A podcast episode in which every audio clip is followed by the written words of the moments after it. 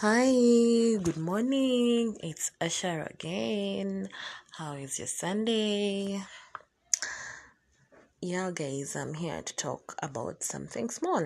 Yes. So, hey, has anyone told you that they love you? If not,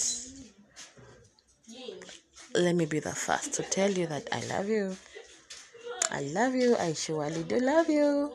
And even better, God loves you, Jesus loves you, and all heavens loves you. Okay?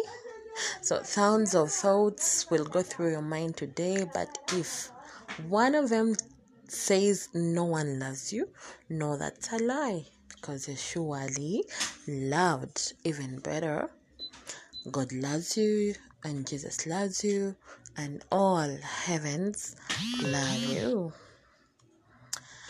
So I know everything won't go the way you planned. There might be some challenges, but you can handle it all because you're loved. Yes, you're surely loved. I love you guys. Have a nice Sunday. Enjoy your day. Please pray. Always pray. Yes.